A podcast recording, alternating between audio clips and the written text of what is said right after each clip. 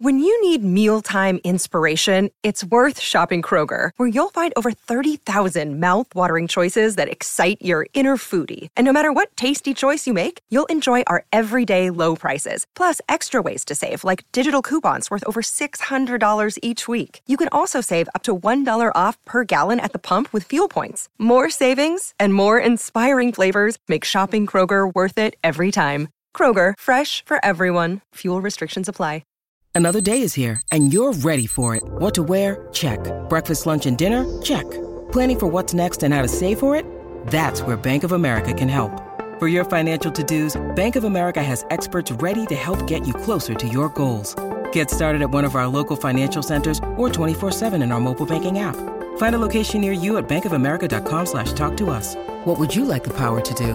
Mobile banking requires downloading the app and is only available for select devices. Message and data rates may apply. Bank of America and a member FDIC. What's good? It's the one and only MVP, and I'm here doing Room Service Diaries. Luke and Brian, I actually met them, I believe, in Vegas. You know, honestly, I didn't know who it was gonna be. When I saw them just now, I was like, oh man, cool. It's gonna be you guys. Lovely guys, love the energy. I was raised on like if you, you make one mistake in school, and a mistake could just be wearing the wrong shoes, and you're getting ripped the whole day. All right, here we go. We are joined by one of the most unique MMA fighters, really in the world, uh, certainly in the welterweight division. He's got a big fight coming up, which just got announced today. We were bouncing through London, BC. We like we can't stop in London without talking to one of London's finest. MV Pizzle. MVP Michael Venom Page. How are you, sir? I'm good, man. A pleasure to be here. Thank Yeah, you for having me. yeah, Yeah, we're, look- we're in your neighborhood. Yeah. Not really, but more or less, right? Yeah, I yeah, yeah, yeah. Definitely, like I said, that this London is small, so as much as it takes ages to get across London, London in general is small. So yeah, I go every year. Do you like London? Yeah, no, I do. I, there's there's a lot that I don't like, and that's more political talk. So I'll leave that. But in general, London is a is a great city. Like I, said, I was telling you before, off camera, I haven't been here in 19 years. Yeah, you It looks great. Yeah, yeah, It's yeah. uh, you know, there's some cities like you leave and you come back five or ten years later. it looks different. Yeah, shit kind of went to hell, but uh, no, London looks good. Yeah, man. it's always it's always new developments and new buildings and things going up all the time. So it's uh, and there's always stuff to do here. Always have to do. Uh, it's sort of a broader question, but like we we had an event last night. We met a bunch of MMA fans. We've been here for a few days. We talked to a bunch of fighters. It feels like MMA is big here Mm-hmm. and is doing really well, but it feels like there's so much untapped potential. A hundred percent. It's still weirdly enough. I think what it is over here in the UK, they're still a bit more of a boxing country. So they favor more the boxers. They favor, you know, and even that is it's, it's weird. Even down to like uh, sponsorship. So for myself, trying to get sponsorship, especially on the way up, it's difficult because people used to kind of turn their nose up at MMA. So as much as they watched it, as much as they knew who I was, and as much as they kind of knew a couple key fighters, it was still kind of like ah, it's a bit too brutal for our, for our company. So um, it's it's definitely slowly coming out of that. Um, but yeah, it's it's not quite there yet. But get, getting the very small taste I've got of British culture here and the attitude of people in there, they seem like it's not like they're they would get caught up on the stereotype of like cage fighting or anything like that. Like like these Londoners feel real. They just wear it on their sleeves. Like this is what I'm about. Oh, you want to fight in a cage? Go ahead. No, you know what? I think it's it's now that you come here now, I think it is getting to that point. But before, you know, I think people were still kind of stuck on oh, it's a bit too brutal. Yeah. And even when I speak to people now, you know, as much as they'll come and support me because it's me and you know I have a relationship with them, they're still like, oh man, like how long are you gonna be doing this for? And you know what I mean? They got all those kind of questions. So um, yeah, there's, there's still slight negative air uh, in you know in MMA. Kind of like culture. how Luke looks at Power Slap. You know. I was there a little more than slight. yeah, yeah, yeah, A yeah. lot negative. Yeah, thank you, Dana. Power slap. Yeah. Yeah, I, I agree. I, I think I think it's a joke. can't do it, man. Isn't that insulting to the to the mixed martial artist? You know, Uh, like it in was a not. way? I, Especially I, I with a guy don't- like you who's got flashy offense and defense. Yeah, yeah, yeah. You know what I mean? Where defense is such a critical component of Yeah, what you do. I, I, I, I don't get it. I see random clips that like come come up on like different feeds on social medias and stuff. I don't understand that at all. Pretty soon they're just gonna start handing each other hammers and just, just See who's the take it? toughest? Yeah. so you want to be an ultimate hammer? You know, that's that's it. That's it. Luke. When you're when you the last time you fought here, well, this was the Logan Storley. No, no, you fought here for the Mike Perry fight yes, as well. yeah? yes, yes. So I had the bare knuckle fight, um, which was obviously very different. It's the first time, and I think it's like 150 years that they had a you know actual live bare knuckle. That's event crazy. in, Dude, in- you had, in the you UK. Had, you had a lot of balls for taking that fight. You had a lot yeah, of man. balls, I like man. you know what is to be fair, something that when I say grew on, not that anybody, well, a few people that I knew that was in the kickboxing world had gone and done it, and it was very undercover. Um, so I always used to hear about it, and a lot of like fighters that I used to look up to had all done it before, and it's just their thing back in the day. So I never thought I'd ever have a chance to do it. And when the opportunity came, I was like, oh man, I have to, I have to do at least one. I mean, it's kind of like you know, certain people that come up in certain MMA lineages look at Vale Tudo as like the real deal. Yeah, right? yeah, like, yeah, yeah. I mean, that's brutal as shit too. No, definitely, Super fucking brutal. definitely. It's What was, the, what was the? I mean, looking back on it, what, what what did you get from the experience?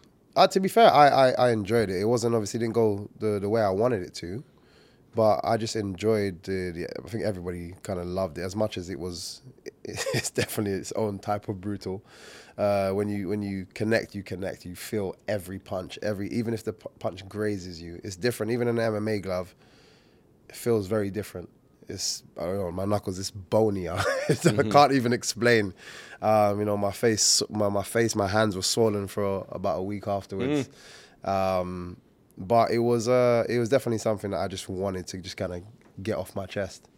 Now, when you share the airspace with somebody like Mike Perry, who comedically, I, I have a lot of respect for his a character. I love Mike, Mike, Daddy of Ocean. I love that, that gentleman. All right. Did you grow to find any of that same love? Because you guys had a wild, like adversarial, then at times almost like, Yeah, well, you're man. crazy, and I respect that crazy. Nah, I, I like Mike Perry, man. It's, it's it's hard not to like someone like him. He just he's game. He's not you know. Sometimes you get the guys that you know they're they're trolls, but then they can't really back it up. Yeah. You know, um, he's you know he likes to be you know funny. He likes to make noise and sell a fight, but he's a, he is about fighting.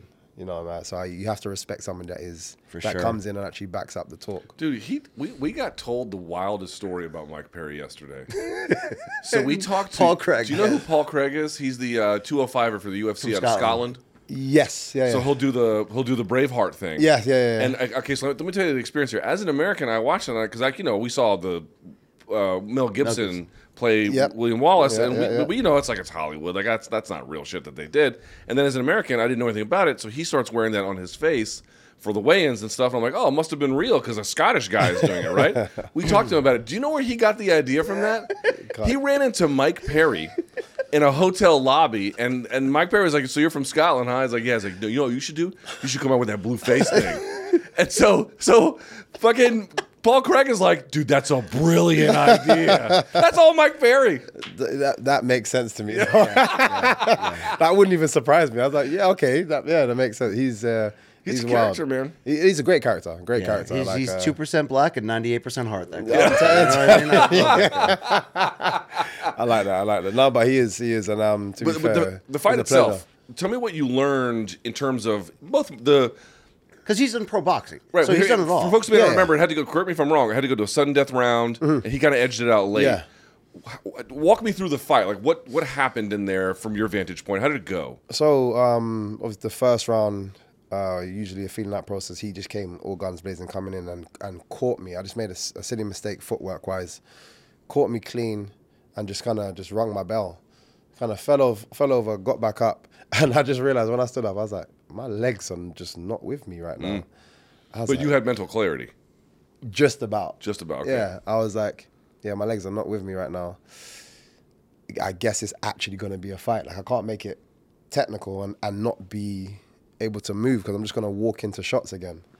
So I was like, we're, we're just going to have to fight. And it just felt like a bit more toe to toe. I tried to kind of, every now and again, I felt like I had moments where my legs came back to me. And then um, then it would just disappear again. Then it's like taking shots, landing shots. Take, it was it was bad technically from my point, but I really couldn't figure any way else out just because of that early shot. So that really set the tone for the whole Yeah, hundred percent. In, Wow. in honesty, I, I I personally feel if I didn't get caught so early, it would it would have gone very differently. But even in the last round, uh, um, so when they've kind of announced that um, yeah they're going to do an extra round. Yeah, Did you remember that was a spe- that, that was Yeah, I remember them saying it. I was like, that's never gonna go that far.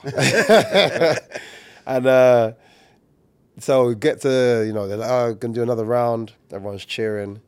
I gone over to my corner. I was like, I said to my coach, I was like, coach, I cannot feel my legs. And he looked at me. He was like, fuck your leg, go out there. I remember that. I remember that. He's like, fuck your leg, go out there. And I was like, fair Who enough. Who was this man. coach? Alexis, yeah, he's uh, the the head shoot fighter coach. Um, also a guy that's training uh, KSI now as well. Yes, yes. Um, and he's trained Chisora, David Hayes, like just everywhere. He kind of likes to keep himself silent, doesn't like the, the, the spotlight, but unbelievable coach. it's a very Luke Thomas like reaction. Fuck your leg. yeah, yeah, he's like, That's what I would have told "Fuck you. I would be like, get out there and fight yeah, Mike get back in. Dude, the, but but the end of that fight was was brutal. It was Yeah. awesome. It was almost Yeah. too much, and I'm like, Yeah. I'm like, man, because I know you know Paul Paulie Malignaggi did it, and you can get sliced up. For, Yeah, yeah, for- yeah. yeah. for To be there. fair, I, I don't cut too easily, which is why I just swell.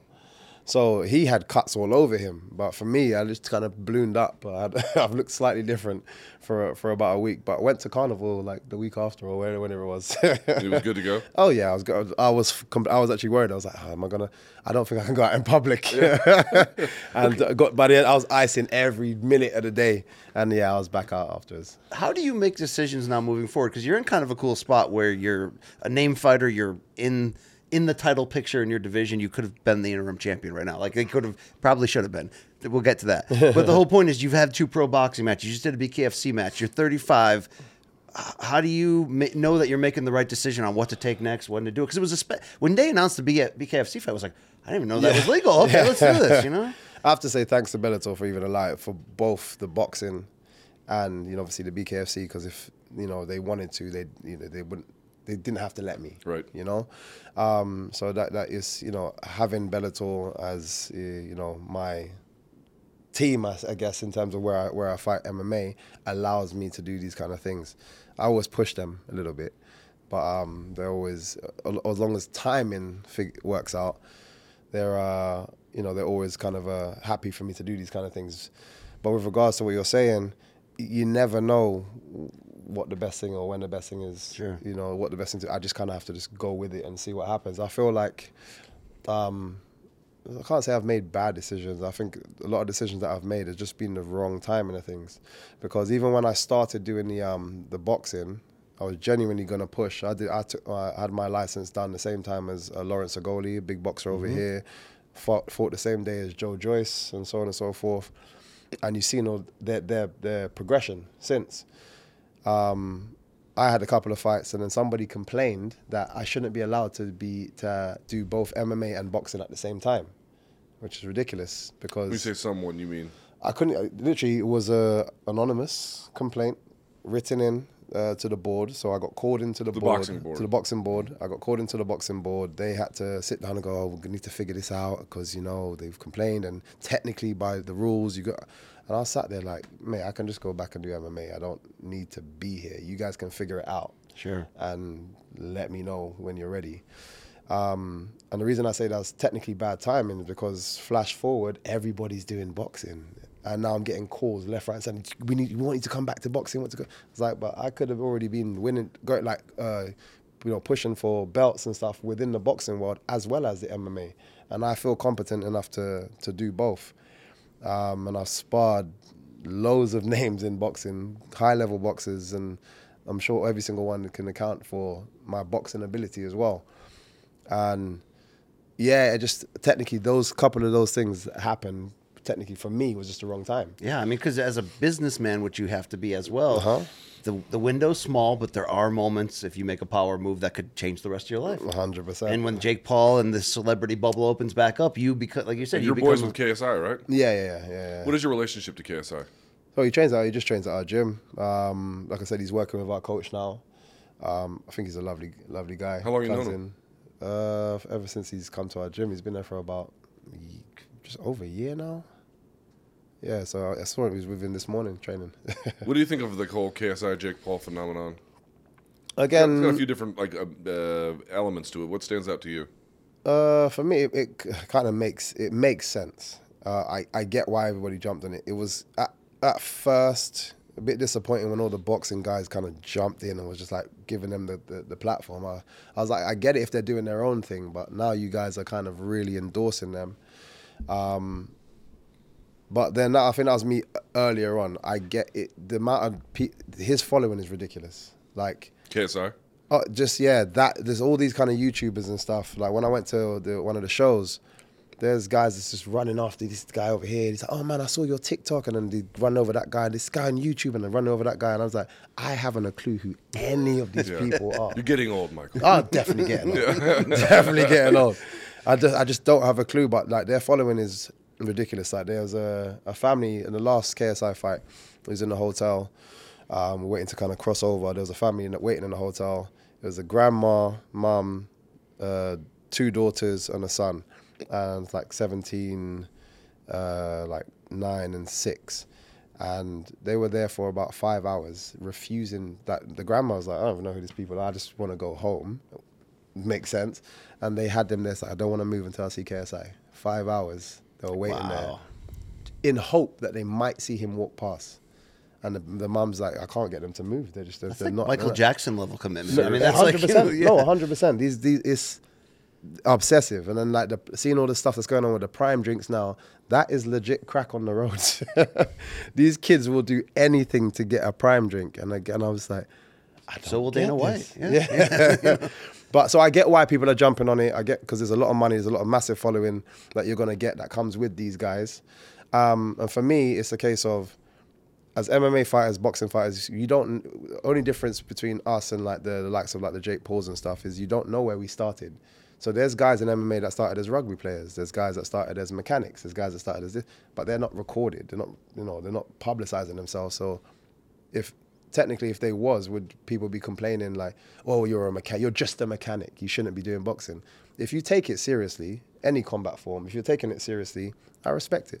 And I'm watching these guys put in work, uh, calling people out, you know, uh, winning fights. I respect it. The other part too about the the Jake Paul stuff, we haven't seen the KSI side, Mm. but we've seen the Jake Paul side. The other part too about it is like it it shows it reflects the actual truth of consumer preferences. And I'll tell you what I mean. Like obviously Mayweather Pacquiao sold a lot of pay per view buys, an, inor- an inordinate amount, but so did Mayweather and McGregor. Mm-hmm, The idea that what the public wants every time is number one versus number two. Mm. Yes, sometimes they want that, Mm-hmm, and sometimes that sells well. People just like who they like, and they want to see that against someone else they like. Like, dude, I 100%. said this before. Kimbo Slice still has the highest rated episodes Mm-hmm. of The Ultimate Fighter. He has the highest rated event on CBS, and he has the highest rated event for Bellator ever. Ever. Did you know Kimbo Slice is the most popular fighter in Bellator history? No, I didn't know. Kimbo fucking Slice. Yeah, yeah, yeah. He was never going to be a world champion. Mm, but they loved him. This kind of reminds me a little bit of that. Yeah, right? fair enough. Yeah, fair enough. It- that definitely makes sense. And as you say, if you just like somebody, you're just going to follow them regardless of what they're doing. And obviously, from the KSI side, I'm seeing him sell out tours doing music. Sell out, you know, he's doing podcasts and they're sold out. He's doing charity football events and they're sold out. Everything he touches right now blows up. Like I said, it's just the fan base is is wild. Um, so I get it. I'm seeing him do it in multiple different, uh, you know, industries and the same result. So right now he's he's hot, and the same with Jake Paul. But with Jake Paul, I kind of, after regardless of that the antics and stuff, because that's just him selling fights. I kind of like what he's talking about with regards to you know the MMA fighters being paid well and stuff. Mm. It's, it's something that I'm an advocate for. Why do some fighters get mad at him for that? I don't understand that. it, it- that doesn't make sense to me because he's technically doing you guys a favor. Yeah. If if he is successful um, in making that happen, then everybody that's in the sport gets paid better. So why Like, would even you? if he doesn't mean it, and I don't know what level of his Robin Hood thing is like pure and real, or Yeah, just yeah. you know it makes sense to be Dana's enemy. Either way, you can people can benefit from the change that can come when somebody that famous enough is speaking out. A So hundred percent, and you know, obviously, you've seen with the uh, Francis Ngannou and what's happened there. It's just disappointing. It- Things like that, I think, shouldn't just shouldn't happen. Yeah. You know, what I mean, you guys are. Uh, what should a have show- happened there? Um, because Francis, may, like Deontay Wilder was even calling out Francis for a, Yeah, a I think everyone is now. Yeah, yeah, yeah. So like you know maybe it works out in the end, but what, so what did you mean when you say it shouldn't have gone that way? As in, um, for me, as as a you're the for me you're the biggest and best champion, combat champion, because MMA for me is the toughest sport combat wise, and you're in the heavyweight division. It's the division that everybody wants to see. Everyone loves to see two big people fighting.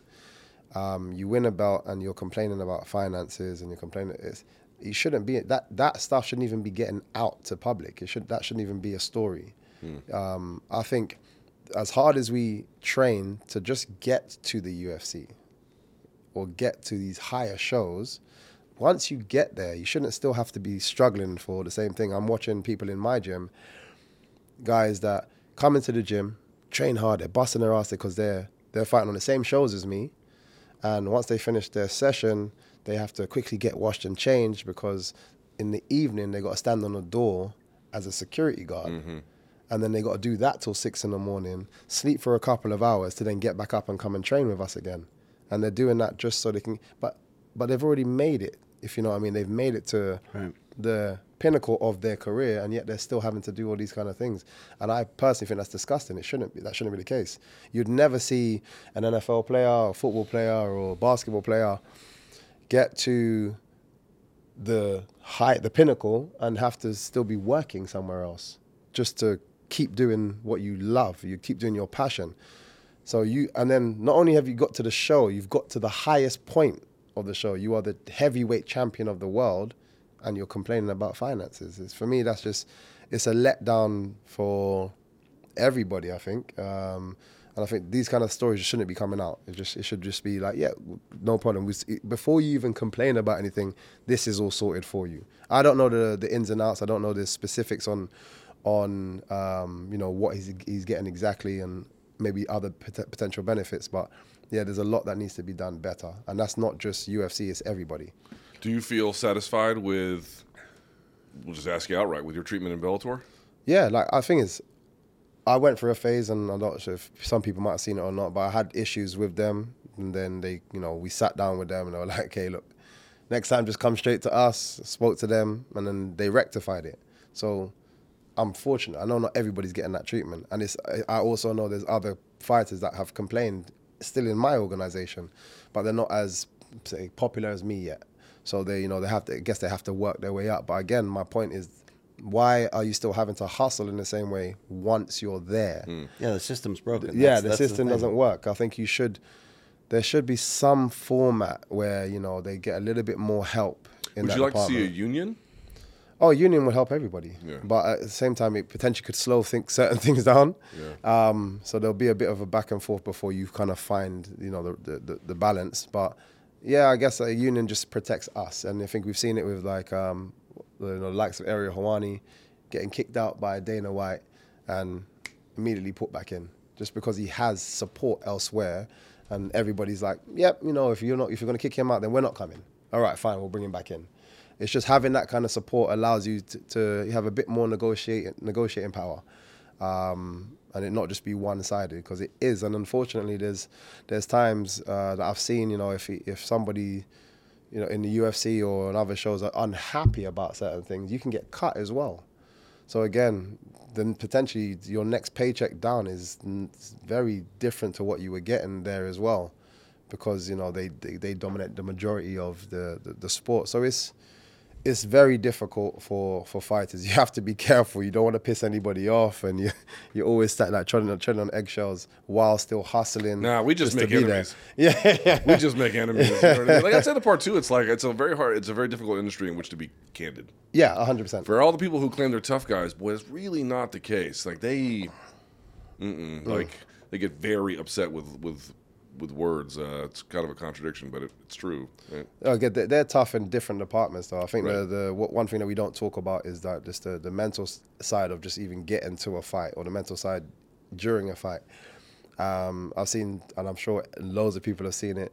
You see some the, some of the most amazing athletes in your gym, and they just struggle to transfer that when the, the lights are on. Yeah. Mm. You know what I mean? The, the, the, the, the crowd is there and the lights on, and all of a sudden they're like, you know, deer in headlights, and it's, they don't, they struggle to get over that. I'm fortunate to kind of Yeah, you're the opposite. Yeah, Yeah. I, I get lifted from that environment, but not everybody's the same. Like even when when when the um, COVID stuff happened, people were like, oh, you know, how do you think it's gonna, you know, it's gonna affect people? I said, weird enough, I think we'll see better fighters come out of it because they'll go there think almost feeling like it's another training session. Sure. And they'll probably f- perform better Hmm. than when you know when there's a crowd there and there's a bit more pressure. Um, and I feel like there's a lot of people. In a lot of sports, the same thing happened. what's your makeup? What's your background that that lifts you? Because I've seen it. It's funny, right? Like with you, it brings you alive to a degree. And I, you know what's funny? I saw in wrestling there was a guy named Kyle Dake. He's the only guy in um, in uh, in amateur wrestling in, in college in, in the United States. He won the national title in college all four years, but he did it in a different weight class all four Oh, wow. years. Pretty impressive, right? Yeah, no yeah, one yeah. else has ever done that. And dude, when you would see the lights come on, dude, he was a different, Different animal. he had a twinkle in his eye. But so I've seen it in striking guys. I've seen it in wrestling guys. What is that? Yeah, is, Where- that, what- is that a negotiation with the anxiety? Because we're all human. So is it just like, no, I'm in control of this energy? No, I, I, in the earlier stages, I wouldn't say that at all. I think I was fortunate because the industry that I was in before is like freestyle kickboxing, which is similar to taekwondo or sport karate. you once called it 630 striking. Yeah, six thirty, hands down. so that style is is just a very chaotic industry, and it kind of reminds me of like a the jiu-jitsu uh, world. You go in there, it's just mats just going on, like, like six, seven mats, and just everybody's moving around. The refs are moving, everyone's shouting. It's, it's just very messy, and I've been doing that since I was five years old. So I'm used to chaos. So for me, I had to just learn, just because of my circumstance, being able to perform in chaos. And it got to the point where, because these are people that I travel with and see week in, week out. So, you know, you're friends with the coaches, you're friends with referees, you're friends with just, just other competitors. Um, so I might be in a in an event and somebody calls my name, Michael. Um, you know, we need you to coach this guy. Yeah, no problem, no problem. Stand behind him, coach. Next, Michael, can you referee this on this mat? Yeah, no problem. I'll jump on the ref- on, on the mat, start refereeing. Uh, Mike, like to just get called out my name because I need to get ready to go and fight. And imagine having to just rush around doing all of that, and then you've got to quickly rush, get changed, quick warm up, jump on the mat, and perform. So I had to get used to just turning on in that moment. And That's really interesting to hear how those muscles got formed. That's a, that's a, I can see it now. do you know what I mean? Yeah. So it's weirdly enough, it wasn't because I Dude, I was you able it to program like acting, myself. almost like Yeah. like and action. A hundred percent. Like, so- I had to, but I had to get used to that simply because of what I, what was going on uh, prior to. And I always say, that I think because of that, I, I really, I, genuinely, I think I could have the worst day. Craziness happen. I can crash a car, jump out the car, get into the mat, and still perform. Mm. Just because I have an on button now that I'm just used to having to just press, and it's just through habit. Then I crossed over to the MMA world, and it's weird. I always tell everybody, watch my first ever MMA fight, uh, just the walkout. Because everybody knows me from, you know, ah, dancing, smiling, Yeah. da da da. My first MMA fight, I was like this. I was a robot because I was shitting myself. I did, I, I, I didn't know, like, I, obviously, the coaches, I think the belief that the coaches had in me and I, what I've seen of them let me know that, okay, I, I must be good enough. But this is not my world still. This is my first ever MMA fight, and I was I was dying inside. And my walkout, literally, face is straight as hell. I just like I just want this over and done with. I got to the cage, and again I'm just kind of like pacing around. I got everyone's. I got quite a lot of like following from the kickboxing world. You know, they're screaming my name, and I'm just I'm dying inside. I was like, I've never felt like this before, never. Hmm. And the bell went, and I started fighting. And I was like, this, the second I started bouncing, I was like, oh, this is the same. This is the same as every. I literally the same button happened. Even as much as I had all this pressure in me, it just disappeared in a second, and then I had a viral knockout. You know what I mean? So it, for me, I was lucky enough to be in like grow in chaos, which allowed me to kind of you know Okay, but be you, used to it. So that that's your baseline then. In baseline, man, you can handle the moment. You know Mm-hmm. how to act like a star and sell yourself. But then there's levels to this, and there's a level to be able to almost slow it down. That's how they say in basketball. They say like a Larry Bird could just or Michael Mm-hmm. Flow Jordan could just state. see the action so slow. So. uh, Is it because of that strong foundation that it's easy for you to jump into a zone? Because you're, as a striker, you're kind of like a, an artist. Like you, ca- I know you care about winning more than anything at the end of the day, but I know you really care about leaving your mark in the moment Yeah, as an definitely. entertainer. Like it's part of your mindset. So, like, do you feel like you can almost just float in and out of the zone and things just happen? So I, I would say so. The entertainment side of things is both. I think the Caribbean background. Um, we're all very loud. I all like trying to get attention. Like love to dance and sing and this and that. So when you see my if my family's here, like it's just noise. Like it's just Very festive. oh, very festive. Um, and I guess another you know uh, thing that I've been grown in. Um, my, when my dad used to fight in the kickboxing, he was the same. He used to put on a show, dance and stuff after kicking someone in the head. So I've seen it as well. Yeah. Um, but then also, like I said, imagine going to these competitions and there's multiple different mats. People used to compete. So if you're fighting, not nec- even if I'm not fighting the, the next top guy, if I'm fighting on area one and he's fighting on area three, I'm trying to drag as many people over to my mat, Right. And he's trying to do the same The thing. game within Fuck- the you game. know- you know it was- it was Hey, weird. Fuck Matt three. Yeah, about that? exactly. Fuck Mac Free. I'm gonna do some crazy kick over here. Everyone's like, "Oh my god!" and then rush over to your mat. So it that became a weird battle in itself, and it got to the point for me where I was they used to do so much antics that the second I jumped on a mat, the competition stopped because referees wanted to see me fight as well. They're like, "Time, wait." And just then all be like standing there. There'd be a crowd around my mat, and I'm like, "Yeah, I, I love that." You're like, So I, think- won. I don't, doesn't matter if I won the match. I won. I won. Yeah. everything. so that for me as well also helped with that that performance side of me, and I kind of, I think just I've spent years of people just trying to punch and kick me. Um, Yeah, but you tend to create these moments, and even if you don't land the moment, the, I watch you differently than I watch other elite mixed martial artists. So I say I used to say this about the Cuban boxers, right? Mm. They believe in their craft so much that it's almost art. It is art to where if there's ever a criticism ever of a Cuban boxer, it's like he's so focused on on painting this picture that he should have done this instead to win the fight. They're artists. Do you walk around and feel like an artist when you're in that? Oh, a hundred percent. I don't. I, I I always for a long time forget that combat is what I'm doing. It's I always forget that it's dangerous. It's only when I talk to when I say civilians, like when they're asking me questions about your fighting and stuff, and uh, you know, how, I forget that punching and kicking people is not normal. But No, I've not. done it since I was three years old. Right. But it's not normal. So for me, I'm not talking to them like, oh, like, yeah, I landed this punch, and in their head they're like, oh my god. But I'm like, oh no, but it's it's a game. Like in my head, I've done it for so long. It's a game. I used to punch and kick my brothers and sisters that all used to compete with me as well.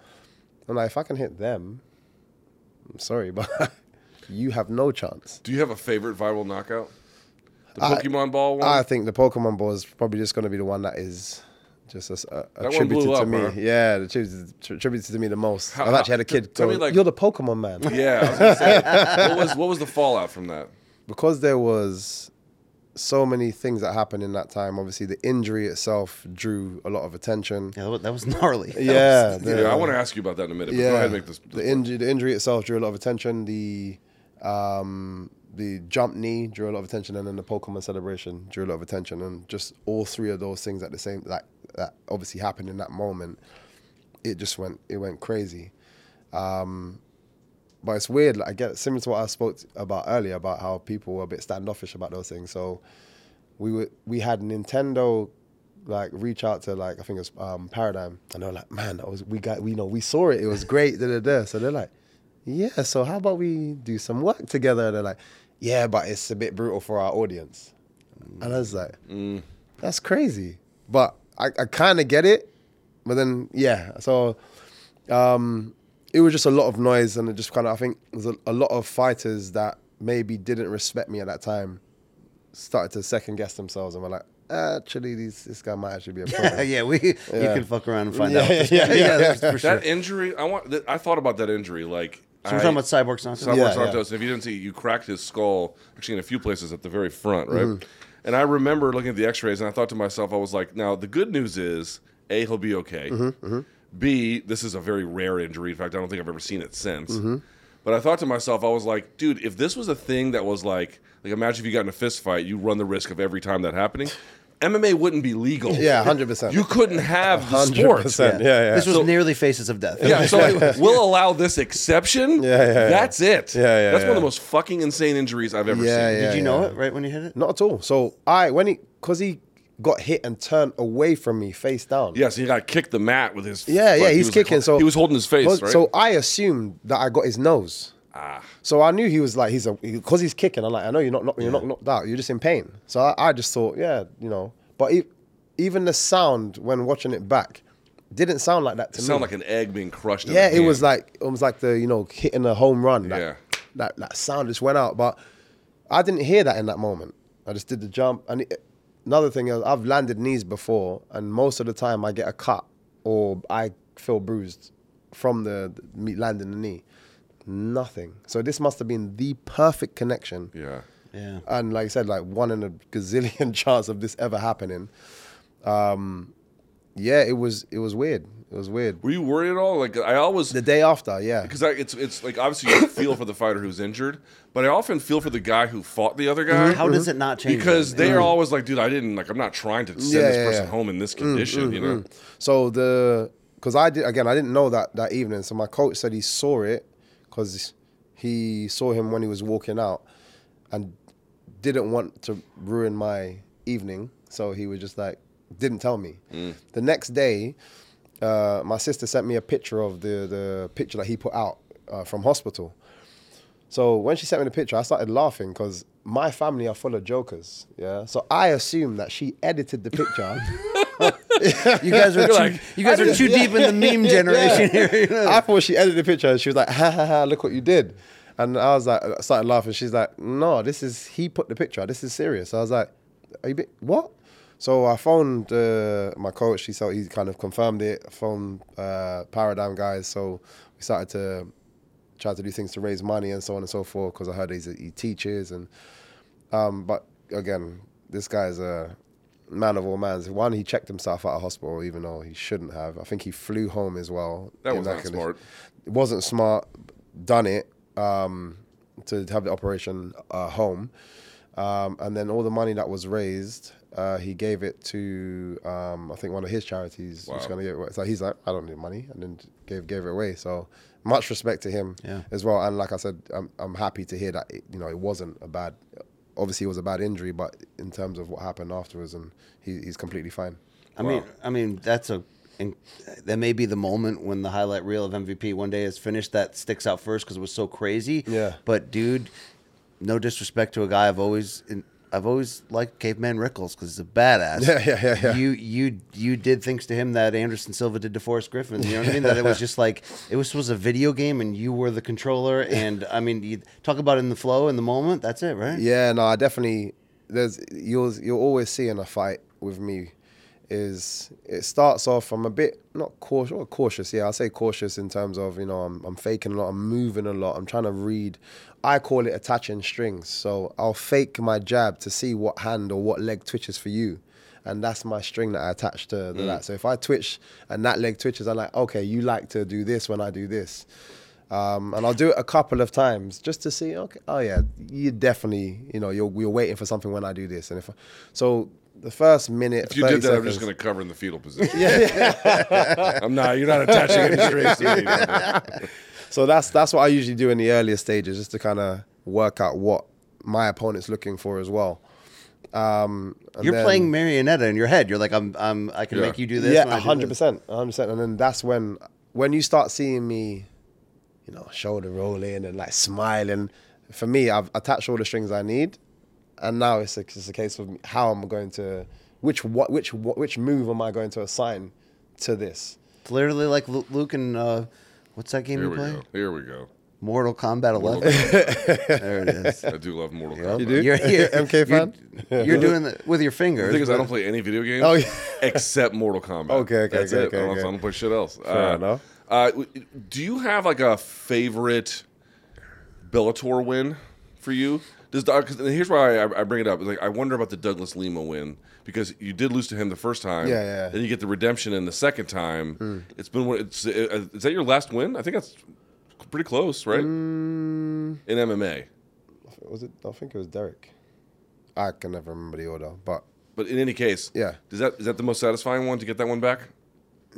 yes and no. Really? Yeah, yes and no. I, again, I, I think I don't know if I can I can be hard on myself, but as much as I want, I didn't get it the way I wanted to get it.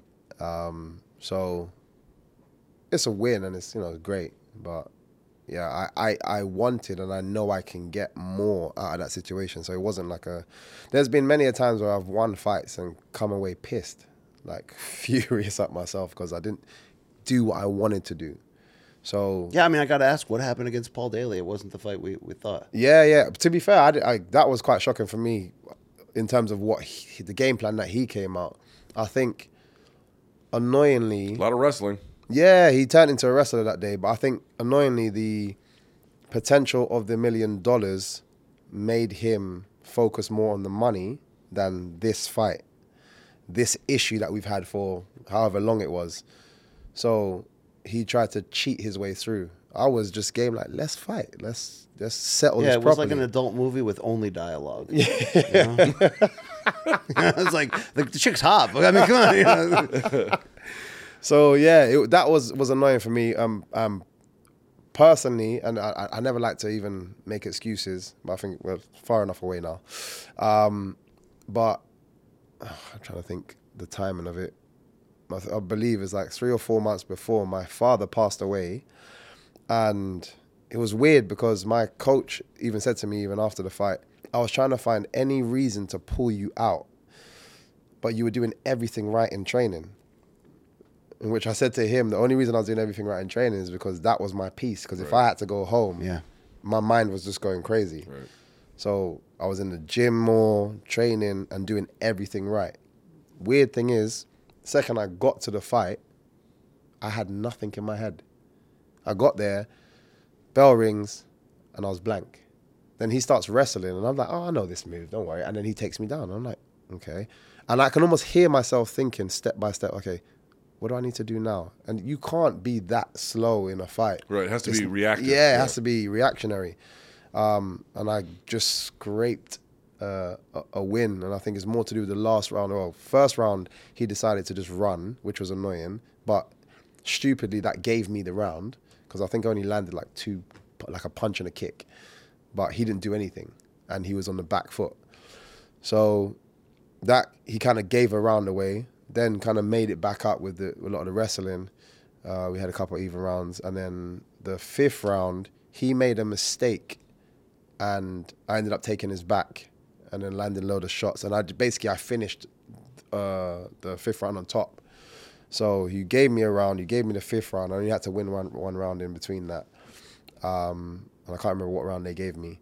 Um, but yeah, I felt like the, the, the game plan he came for was just stupid. He should have just tried to strike. Like you, you put your best foot forward. But for me, that also shows how intimidated he was of me. I don't mean like scared of me. I just mean like worried about me landing a flashy knockout or just knocking There, out. there full goes stop. the million. He didn't want to. Yeah. Get, he didn't want to get memed. He didn't want to get memed, and he also just wanted to just sneak the the go focus more on the money, and it, again disappointing for a lot of people, including myself. I wasn't in my the right mind frame, but the fact that I won that fight shows me that he, if he actually just fought, he probably would have knocked me out. You think so? Because well, the way I was, it, how I feel about how I was in that fight, Oh, I see. My mind wasn't Right. wasn't wasn't there. So technically, if he just put his best foot forward, the likeliness is he probably could have just just won. And this game uh, is so unfair, and I'm sure you you feel that as a public figure, win or lose, people coming at you. But it's like you beat Paul Daley, and you get criticized for you know you got lucky or you didn't deserve it, mm-hmm. and then you fight for the interim title. Yeah, yeah, yeah. And it happens And- the way around. and and you know ev- uh, from your game plan to mm-hmm. how you defended against Logan Storley to to you know Correct you got I'm wrong, ta- that was that was here in London, correct? yeah, yeah, yeah. you get taken down, but you get back up. Mm. You win the, the striking moments. That's a different scenario because it comes down to judging criteria, which I feel like is all over the place. Yeah, definitely. Judges to media members to fighters, like no one really knows No one really exactly knows. what it is. I mean, I felt like you took that like a gentleman and a sportsman, but that's that's the game, right? You could be the interim champion right now, and it came down to judges' interpretation of whether he was active in the guard, which I don't think Logan was when he took you down. Mhm. I, I, and I, I agree with you. But for me, like, this is the side that I guess people haven't seen of me. Is like I said, when I was in the kickboxing world, I, I used to get my ass kicked week in, week out. We'd drive three hours down to, to Manchester and drive all the way up to Scotland and drive to this place and that place. Every single weekend we were somewhere and I'm fighting all day, or I get there and, I, and it's knockout. So you get there, first fight, lose, and I have to sit down and just watch everybody, all my brothers and sisters still fighting, and then I got to watch the adults going because the kids went first. Then we have to sit down and watch the adults, and you know we start the day starts at seven of us getting picked up in the morning, drive all the way three hours down to a competition starting at ten. And then we're there till 9, 10 and have to drive all the way back. Mm. This is every weekend. And seriously, those guys that I'd get there, and every time I saw them, I was like, shit, man, like I'm just gonna get my ass kicked, and that was for at least four or five years as a kid, but four or five years, and it's I think as a kid it was difficult, especially I think a lot of the kids nowadays are too impatient. I don't think anybody would have stayed. I think I stayed just because it was a family thing, but you know we're driving all the way up you know, feeling good, get there, I lose. Everybody comes back with medals on their neck. I'm, I'm sitting there like this and I'm just hearing clink, clink, clink, Those clink, clink, moments, clink, those moments grind. on you, you know? Everyone's like Slick Rick. yeah, man. And my brothers and like my brothers and sisters, like my older brothers and sisters, they were really good from from young, and they would always get like place. My sister was really good. My brother's really good, and I got a lot of the adults. So we had a team called London Predators. They were unbelievable. Like people used to get scared just seeing you in your uniform. Um, they did, you know, everywhere we went, made noise, but just not me. well, it- Bro, Hunter, do you watch Karate Kid, like the, the TV show? oh yeah, I've, uh, yeah. I, I think it's getting a bit sameish now, but I still watch it. I I mean, I don't watch it because I don't Cobra like. Kai. I don't, Yeah, I don't, Cobra Kai I don't now, find yeah. the lives of teens interesting. Yeah, yeah. But short of that, I, I I wondered if you felt like a little watching it. This guy loves the lives of teens. Tyron Woodley plays Sensei Odell. It's a great Listen, role. There's a reason why Romeo and Juliet is Shakespeare's worst work. Don't give a shit about the lives. You're saying teens. Romeo would have ended up waiting on, in the diner that I go to? My Uh, factory yeah, town? for the for the for the uh, for the waitress. She had her day though, and in her day, woo. You know, no. The spirit of my question though, which I didn't, I, I said incorrectly, was like you get, lo- you know, villainized when you win a close fight people didn't love, Mm. and then you fight great against Logan and could have actually won, and people are like, that might be the best Did performance you, of his career. You did know, you think you had one? And in the moment, yeah, I did. Uh, And that's before what they- I was- before they and- announced? Yeah, and my coach was telling me, kind of like letting me know how things was going on. I knew it was going to be close, but in my head as well, I was like, he hadn't done enough as well. Even like when I was in like dangerous positions, it's like, I'm, I'm, even I was talking to him during the fight. I was like, you can do better. Than Your this. face was not marked up. I wasn't. Yeah, nothing, nothing. And it's weird because even I don't know how he feels about. I haven't spoken to him again afterwards, but there's pictures of him and like videos of him, and he he looks so disappointed. Again, I've been disappointed winning, but in a different way, not because it was close, because I've made mistakes. But I've, you know, I still got a knockout or something. But I'm just disappointed in a couple of things that I could have done better. Him, he just seemed very Even his speech afterwards, like, "Well, what do you expect me to do? It's MVP. I'm not going to stand in front of it." Like he, look, he kind of lost his shit. Um, but yeah, for me, I'm not, I'm not shy of losing fights. You know, I'm, I'm good at what I do, which is why I win more than I than I lose. But a loss is a loss. You, it's obvious you grew up in that. You that that's just the environment. And, and re- amateur wrestlers say it when they went to tournaments all the time. You know, yeah. I got used to losing. You have to get used to deal Dude, with in it. the sports where the best fight the best, like, dude, the best lose. Like, I'm sorry, they just lose. And it's just you are the better man on this day. It doesn't Right. mean I can't beat you. Right. It just means you today you are the better man. We don't, people who don't watch like the other co- the combat sports where there's lots of competition all the Yeah, time, yeah, yeah. they don't understand. Like, do you look at Jordan Burroughs, like the most decorated American wrestler ever? Mm. Dude, I've seen him get absolutely mollywalked yeah, by some yeah, of those yeah, other yeah, audience. yeah. It just is inevitable. A hundred Okay, so if there was any question that MVP's desire to win a title was, you know, stopped at all with the tight loss to Storley, you're coming right back against Goichi Yamauchi. March, yes. what's the Ten- March 10th. March 10th, San Bellator Jose. 292. And for people that don't know, there's the the two fights in the uh, Grand Prix that are going to be in there. Usman Nurmagomedov is going to take on Benson, Benson Henderson. Henderson, yep. A lot of de- interesting fights up and down fights, that yeah. card. Now we add that fight to the card. So look, he's coming off a very impressive knockout. Very win. Was that impressive, Neiman yeah. Gracie? Neiman yes, Gracie, which yeah, I did yeah. not think he was going to do. But he also does like fun shit and a fight. Yeah, These are yeah, two yeah, yeah. guys that do fun shit that are coming together. And oh, by the way, Also, it's he's going after your legs. It's I mean, probably a number one know. contenders fight. 100%. So are, are you thinking like, man, we can make some fireworks and I can get back to the title here? Yeah, so again, just I always say anybody that thinks I'm like, you know, lost interest. Um, after losing to Douglas Lima, I fought five times. And after every single time, I'm like, I want that fight again. I want that fight again. I want that fight again. I was just calling him out. They, they wouldn't give it to me. I was like, cool, give me another fight. Like immediately. Fought five times in one year just to get back to what I needed to do.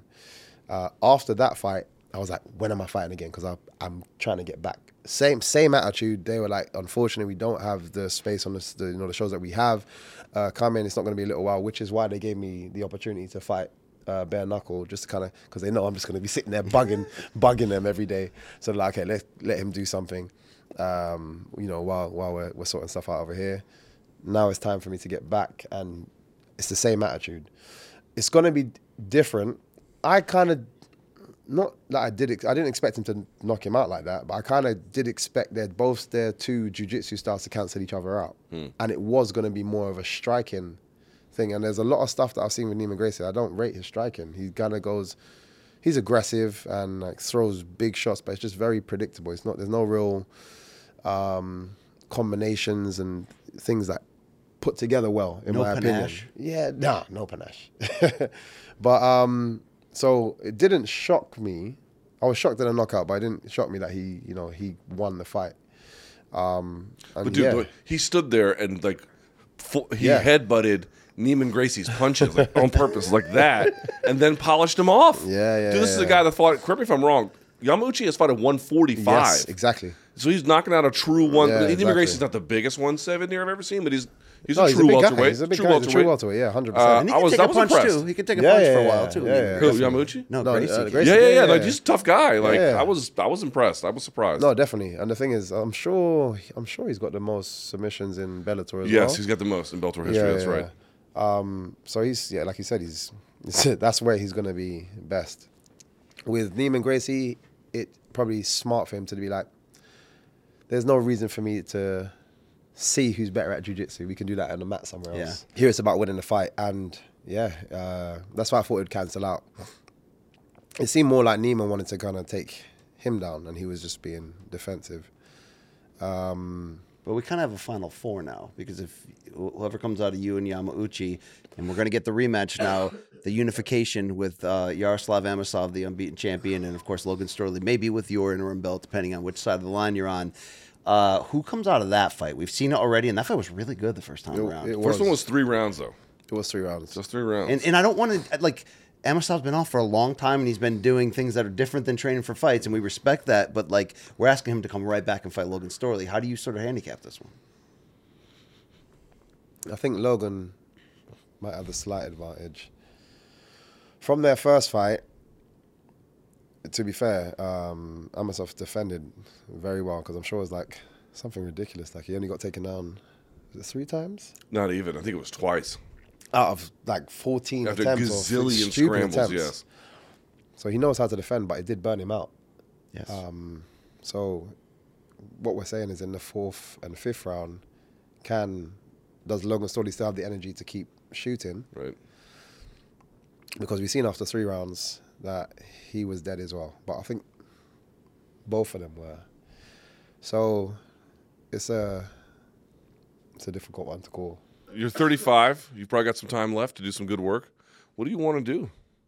What's what's important to you? What what do you what do you want to achieve with the time you have remaining as a uh, in some of the best form of your career? I do want to box again. Probably with gloves on this time.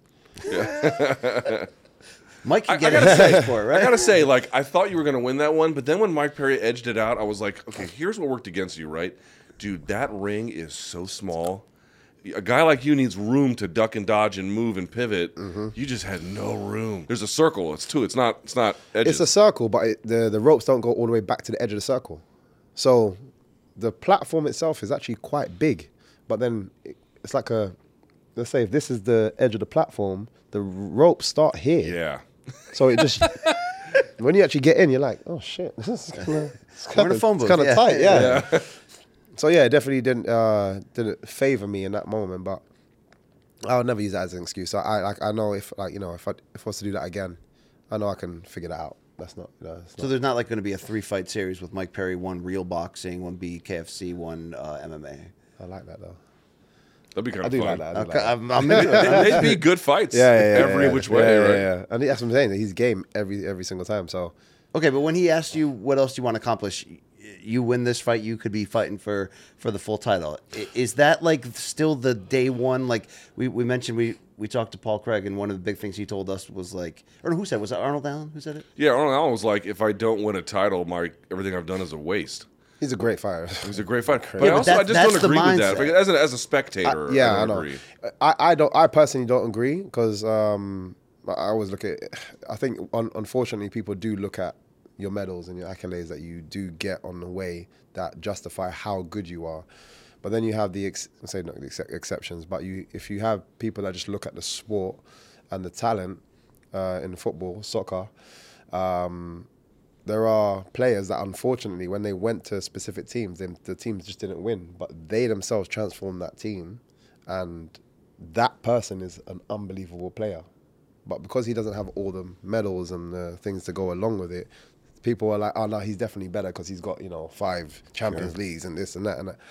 I don't, I don't agree with that. I think uh, you can, if you can, if you're just watching and paying attention to talent, you can, you can see talent. Um, but for me, uh, hundred percent uh, win this fight. I definitely want a belt. You know, um, I think it's it's nice to be able to just say you you've achieved. Uh, so that's the goal. And like I said, I would like to also lean into boxing again. I would love to like, but take it seriously though, like without people complaining about me. Uh, just go in there and actually push to try and get some big fights in boxing as well. You're one of the more interesting fighters who never fought in UFC. Mm-hmm. I wonder how you feel about that. Like, doesn't seem like it was really ever necessary for you. Some guys would have been more necessary for than others. Um, you know, Michael Chandler didn't go to UFC till like the last chapter of his Mm. career. He's made a lot of Mm-hmm. it. He spent most of his time in Bellator. How do you feel about never having competed there? Uh, yeah, I don't, I don't, um, I don't see it as anything big. Again, as, as, you were saying about decision, it's a decision that I made uh, a lot earlier. That you know, what I'm getting here, um, and you know, me supporting this show as well, was important to me. I feel like I was making enough noise uh, myself. Um, there are hundred percent. There's always fights. I always look at that like, oh man, it'd be it'd be nice to fight against this guy and you know try my skills against this guy. Um, so there's definitely fights I would have guess I would have liked to, you know, have have made over there. But I think it's just part of my journey, is what it is. Uh, I, I once made the mistake because I saw a picture with you with um, uh, Israel out of. Yeah, yeah. I'm gonna say his last name wrong. Adesanya. Adesanya. Adesanya. Adesanya. Um, so I thought he was, and that was the weekend he walked out for the Okolie fight. Yeah, with yeah. Uh, was it Anthony Joshua Yeah, and yeah. somebody else? I forget the third one, but Oh, that's just those two. just those Yeah, two. yeah. For some reason, I also thought like, well, he was saw MVP, so he must be Nigerian as well. You are not. Yeah. Right. Your family is from where? Like where are they from? Jamaica and Trinidad. And how often do you get back there? Oh, quite regular. Well, obviously, the last time Jamaica was before uh, the lockdown, and the last time in Trinidad was not too long ago. I think it was last year. Yeah, so I'm I go I go back and forth. But weird enough, I actually done my ancestry, and it's by way of Ghana. Ah, Um, okay. By way of Ghana. Wow. Yeah, yeah, yeah. So I go back. Uh, I went to I was Ghana two years ago Christmas. I'm going again in Ghana's June. like actively recruiting people to to, to move home. Oh People who man, it's, descendants of Ghana it's to move back. beautiful over Yeah. there. It is beautiful. They're making there, a pitch man. to uh, African Americans. to Yeah. Incredible yeah. boxing culture. In Africa. Yeah, Accra. yeah, yeah. I, I actually Accra, sparred some of the guys. right? Yeah, yeah. I Tons sparred some of the guys over over there there. as well. Um, there's a guy, uh, famous guy over there called Azumah Nelson. Oh yeah. Uh, went to his house. Got Did you really? Yeah, I went to his house. You know, I got invited to his house. He's got a gym in his house. He's trying to train with some of the guys that train there with him. It was cool. It was cool. It was cool. I really have to say, I, I just fell in love with the place. As soon as I got there, it just felt like I was like, this is home. I gotta say, Jamaican champions right now. Leon Edwards, Jamaican champion. Oh, man. Aljamain Sterling, Yeah, Jamaican champion. yeah, yeah, yeah. Boy, and, and you, you see Jamaica in the track and fields in the Olympics. it's time to get busy, dude. Like that's some, some athletic talent that comes out of there. hundred percent, hundred percent. I think Jamaica's always uh, on the map somewhere, but for some reason, whether it be music, uh, Biggie and uh, WWE. He's Jamaican. Yeah, yeah. Yep, I saw when I was at a resort. They had like a picture of all famous people with Jamaican Oh. family descent, and Oh, like wow, all wow, wow. athletes, entertainers, and they had this pa- giant picture. of 'em. I'm like, yeah, man. And you met Usain Bolt, right? yes, my, You met my son had almost like a make a wish type thing. His wish Oh, was sick. because he's been uh, battling a lot of physical health and cerebral Ah. palsy, and his wish he, because my son runs on the middle school and high school cross country teams. He looks at Usain Bolt as the, Of the course, yeah. ultimate, Of you know. course, of course. That's and we ended up getting a chance to meet him Wow. and, and just what a Wow, I haven't met him myself. He what an seemed like icon! a lovely guy. Say, what like a a guy that like shows you his real heart. And Yeah. you're like, this is a real dude. You know, it's just Oh, a good man, dude. That's nice. Also, another showman. yeah, yeah, oh no, hundred percent. And everyone, you know, just for the ten seconds that he's running for, Still found a way. it's just like everybody wants Still to see found a way. I mean, he was like so far ahead of people. He could like look over the shoulder. Yeah, yeah, Like remember when Ben. Johnson took all the steroids in '88, and he was like turned around, and Carl Lewis was like at the starting block Yeah, it's still. crazy. like that with Usain. But, Uh, I got to ask you because you know when my wife and I argue, she'll be like, "You missed your calling in life. You should have been a gross defense lawyer who don't doesn't listen to facts and just keeps you know." Do you feel like with your competitiveness and athleticism that if you had picked a different a different sport or passion that that it, it, it could have gone the same way? So I'll say yeah, because everything that I seem to touch physically, I do well at. Um, I got into basketball when I was younger, but done extremely well. Football done extremely well. Cricket done extremely well. I went skiing on a ski trip. That's a ski trip with a school, and uh, the actual coach there was like, "Would you want to train for the Olympics?" I was like. No, I like skiing, but he, but he was like, "Man, you're really good." And like I pick things when it comes to like just movement, I pick it up really well.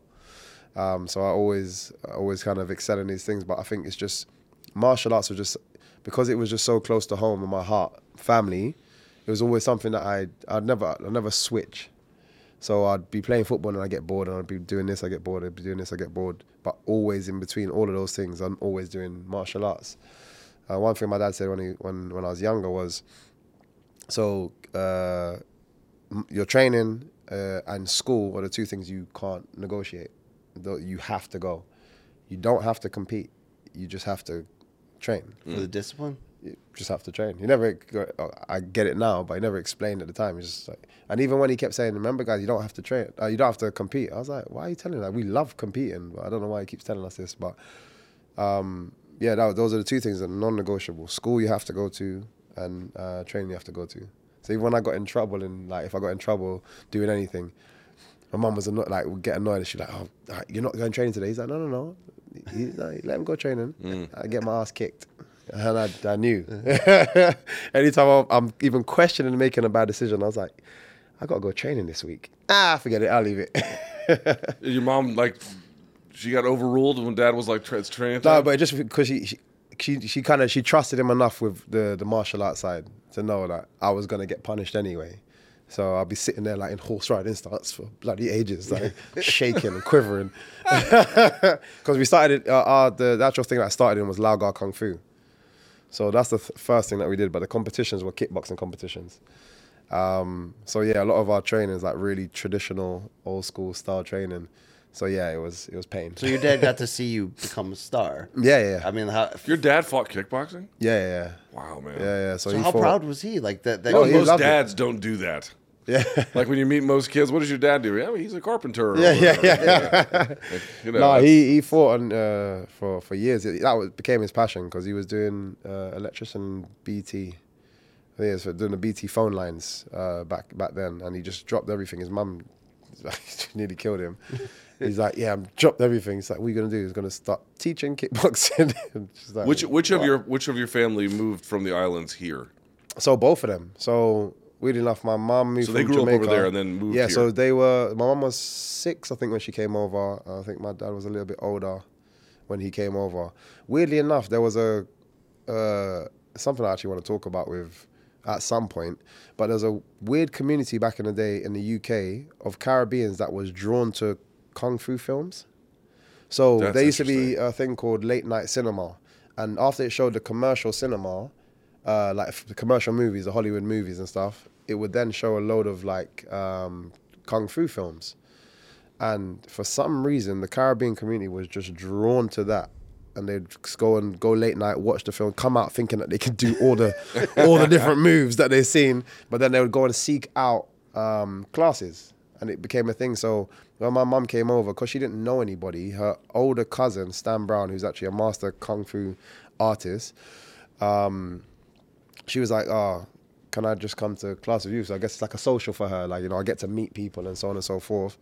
And you know, they'll go out to cinema stuff, and that's when she met my dad. My dad was training under Stan Brown, um, and then obviously she got into it herself. She used to compete and fight. And Mom, too? Yeah, yeah. Okay, yeah, so you start Dude. training when you're three, Yeah. and your dad's an ex-fighter or maybe a current one at the time. So what do you, what head start are you getting over the average kid? You're getting like discipline, toughness, knowledge, you know, at, a, at such a young age. And So that's why he skills. said. That's why he said he wanted me to do it. And I think this is why I was so adaptable to go in. Uh, when I was, I was used to break dance, um, uh, did like I said, football. This, that, everything that I went into, I picked up really quickly. But I think it's because I had the coordination and strength Sure. from a young age. I could, I was just adaptable to, to absolutely anything that was in front of me physically. Um, so, So, no football coach was able to get you into into the soccer pitch or what? so weird enough, I I, I had uh, again.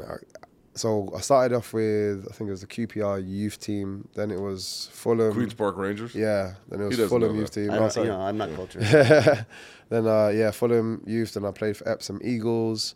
Uh, I did quite a few bits in football. I just didn't push myself enough. Like even when I went to so a friend of my mum's, uh, her and her daughter went uh, used to she used to have her daughter doing private tennis lessons, and she was like, oh, there was a, a couple of days where she she could bring a friend if she wanted to, and I was her friend, so.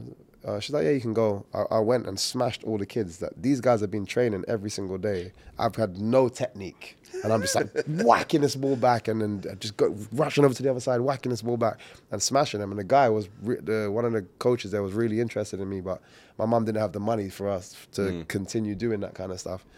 Um, so, but yeah, I just picked things up, pick things up, and it has to 100%. I attribute all of it to the martial arts training I did when I was By the younger. way, just as sort of a side note, there's a I think it's in the Showtime documentary about the Wu Tang Clan. Yeah. you ever seen it? Yeah, yeah, So they talk about like in the 80s and the 90s, uh, like you hear if you listen to Enter the 36 Chambers, they have all those samples from the kung fu movies and how there was one of this- my favorites as well. Right, and you look at like you look at all the uh, like the black exploitation movies that came out at the same time, all the kung fu influ- influences. It's interesting that you said the Caribbean folks Yeah. here got into it because if there was something similar happening in New York Yeah, around the same, same the time. same. Uh, I can't remember who I was speaking. I think it was Renata.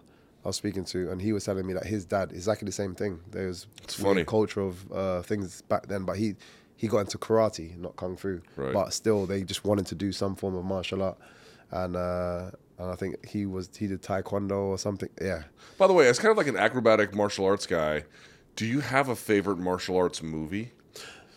it's it's hard to And why narrow is it down the to answer? one. Why is the answer the raid? No, I love the raid though. Come on, I love the, the, raid, is amazing. I love the raid though, and even raid two. Raid two- with the hammers. Oh, my god! I've never. Uh, so this is especially over here. People don't applaud in cinemas. Everyone tries to be polite. Yes. Yeah. There was, I think, there was two moments in that film where everyone, after the fight scene stopped, everyone was just like, it was so instinctive. No one can help it. It was like, what the hell did I just watch? I did that Star Wars Episode Seven, not a bit. I was like, I was like, no, seriously, because we just needed to get that the, the prequels oh, out when of they our showed system. the Millennium Falcon and shit, Yeah. everyone. You motherfucker. but exactly that. So yeah, I, I I find it epic film, but I love the. I, I'm I think I'm just drawn to a lot of the traditional arts. So the 36 Chambers of Shaolin, one of my favorites. Um, tai Chi Masters with Jet Li is one of my favorites. I think they call it because they have different titles sometimes. I think Tai Chi Masters is also called Twin Warriors. So sometimes they have different titles. Um, massive Jackie Chan fan. So a lot Does of all his, his own stunts, man. Oh, amazing. A lot of his films, I was like obsessed, obsessed with. Um, so him, John Claude Van Damme back in the day as well. Steven For Seagal. the- no, I I can't. I'm not a fan. I'm He sorry. fucking sucks, dude. He's Come terrible. on, his pro- okay, yes, the, the rest of his career, I but was his never prime a man. Seagal Come guy. on, Never. I'm And I not think- talking about the one where they went to Alaska with the spilled oil. That one was weird, but every other one in the prime run. You know what? You know what annoyed me about Steven Seagal is he could go get into a car crash, explosion, like jump out a plane, and his hair was perfect oh, every single time. Not, not a scratch, editing. no dirt on his body, nothing. But everybody that he was in the scene with was just completely fucked up. I was like, ah, this guy's crap, man. Like, I hate know- well, Judo you- Gene LeBell made him shit himself, so Yeah. that's all you. I I mean, you know that story? No. You don't know that story? no, no. Oh, yeah. Dude, they were on the set of a movie, and I guess there was some kind of conflict. Dude, Judo Gene LeBell is he's dead now, but like in his day, Well, wasn't there an argument and a bet that Yeah. that Seagal thought he couldn't be choked out? Yeah, yeah. Or, or that, that there was someone on set that couldn't couldn't put it on him. Judo Gene LeBell did it and put his fucking ass to sleep on a movie set with multiple witnesses to it. Like, no, I yeah, believe sorry, it. bro. I, I, I'm sorry. I don't believe him as a, even as a martial artist personally. But Hey, he taught own views. Anderson that front. kick Yeah, even Vitor, that. right? Ah, man, I hate. Thank ah. him. You know, come on. I hated all of that. but yeah, he's, he's, he's now- made a career out of. And dude, now not- he just dresses like Rosie O'Donnell. It's the worst.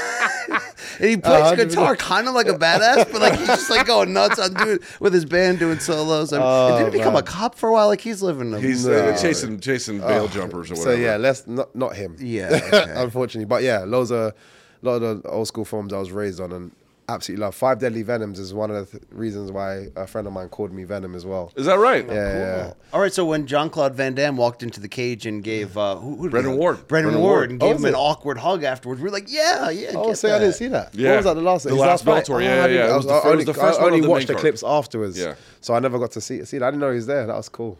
He showed That's up. cool, that's cool. His hair was looking a little weird. Look, Yeah, um, you know, he's older now. I, I don't think it's as brown as it looked. Yeah. uh, Yeah, but yeah, but that movie where he became a hockey goalie, sudden death, that was pretty cool. That's terrible. uh, MVP, we don't have much time left. So, one question I sort of wanted to get to was your career has kind of been looked at as like, oh, we've got a guy who's got this unusual style. Could this be a new thing that gets picked up more in MMA? And it hasn't really been too much. Robert Whitaker has some elements yeah, of the yeah, style. yeah. I'm a fan, a massive fan of him as Yeah, well. But he's got a lot of. He's got his own course, thing. He's just course, picked, course, yeah. and, and maybe that's it, right? Is Robert Whitaker the future in the sense that like no one's going to really have your style? Wonder Boy's got a little bit of it Yeah, as yeah, well. Wonder Boy, Wonder Boy. Um, but I think people might take things from it. Like, how is your the style of, of striking you come from? Will you see more influence of it? Just will very be very style dependent. How do you see the future of it? So um, I actually posted a clip, weird enough, of uh, KSI's last knockout. I saw that on Instagram. Yeah, yeah. And again, it is just a. It was nice because even the responses and what people were saying, but it's nice to a reminder of what I have brought to the table. Whether everybody takes it or not is uh, one thing. There's a lot of young kids that I know come from my sport as well that are now training in our gym. So I know eventually it will, you know, it, will creep back up out a little again. more, yeah. yeah. And you see it even like um, Norbert Novenyi, a lot of his styles now is bouncing. And a lot of the guys in my gym, they're moving how, you know, where I come from. Uh, we, we, I've actually brought some guys from the points world into into shoot fighters and they're sparring with some of the guys. And like, I did not expect them to move like how we moved. I thought that was going to be our advantage, you know, be able to, be, they'll struggle to kind of find us. But I think I've brought something to the table, at least over here anyway, um, that I know people, it will continue and certain people will pick up certain A new a- template attributes. in a way. I mean, not everybody can do it. You, you no, hundred percent. But it's even at a basic level, it's it's uh, effective. Yeah. it's effective. People struggle to understand the bounce and the rhythm of it. Um, so even if they don't, you take away all the flashiness and it's just a basic bounce. People are landing some some shots. I'm right, seeing wh- seeing a few. people What doing it. influence? I feel. I have a feeling there had to have been Prince Naseem Hamed. Now, what influence did that have at all on anything? Weird enough, uh, it's, it's weird. I didn't watch boxing for a long time, so it's only when he was uh, like on his way out. I think just before his last fight that I started watching a lot of his stuff. Before Muhammad Ali, it's only because my family would you know was massively into uh, Ali, so I watched the boxing, and then I got into Pernell Whitaker as well. Sure. So Sweet Pea was Fucking my guy. Whitaker's a beast. Oh man, I, I love watching his stuff. Fluid like, movement. I mean, just in and yeah, it's just so beautiful. So like, I take I draw inspiration from everything, but it's not always martial arts based. Like Right. uh, people have seen me act like I'm playing basketball while I'm fighting, and I love the movement of basketball. I've seen I've slipped punches pretending that I'm crossing over someone, Mm. Slip punches and come back. So I, I just draw inspiration from absolutely anything, and I just try to be as creative as possible. But you're like kind of like a rock star in the cage, meaning you know what I mean. Like you're you're you're doing two things at once. You're actively carrying out a game plan and winning fights, and you're not you know unapologetically flashy and entertaining. Yeah, and, yeah, and, yeah. and I and like you know you you've probably received criticism at times for that, but to balance that beginning. out at the highest level and be who you, you are Mm. underneath, and also have massive success, it's like that's the that's the model, man. No, thank you. And it's, it's I, I don't think I like I, I wouldn't. In fact, I would never have been able to do it any other way. If I had to try to just be or learn how a traditional MMA fighter would be, I'd, I'd lose a many. I would have lost a lot of fights, and nobody would know who MVP even is. Um, so I, I, there was only one way I was going to do it. If I if it wasn't successful, it wasn't successful. But I, had to do it my way. Well, you've done a lot of it your way. It's gone for the most part pretty damn well. Definitely, so congratulations definitely. on Thank you. everything. Thanks for making the trip across No, no, London thank to come you. see us. March 10th, Oh, you you can got- see you got it. MVP. Bellator 292. Yeah. Live on Ochiyama Showtime. Uchi. That is a hell of a fight. It's a great Cannot fight. wait. Great fight. Enjoy Looking that forward trip to it. California. Oh yeah, That's a long one. I'm just gonna I'm gonna be out sleeping. there he is. Michael Venom Page. Our kids have said to us since we moved to Minnesota, we are far more active than we've ever been anywhere else we've ever lived. Moving to Minnesota opened up a lot of doors for us. just this overall sense of community, of values that you know Minnesotans have. It's a real accepting and loving community, especially with two young kids. See what makes Minnesota the star of the North. New residents share why they love calling it home at exploreminnesota.com/live.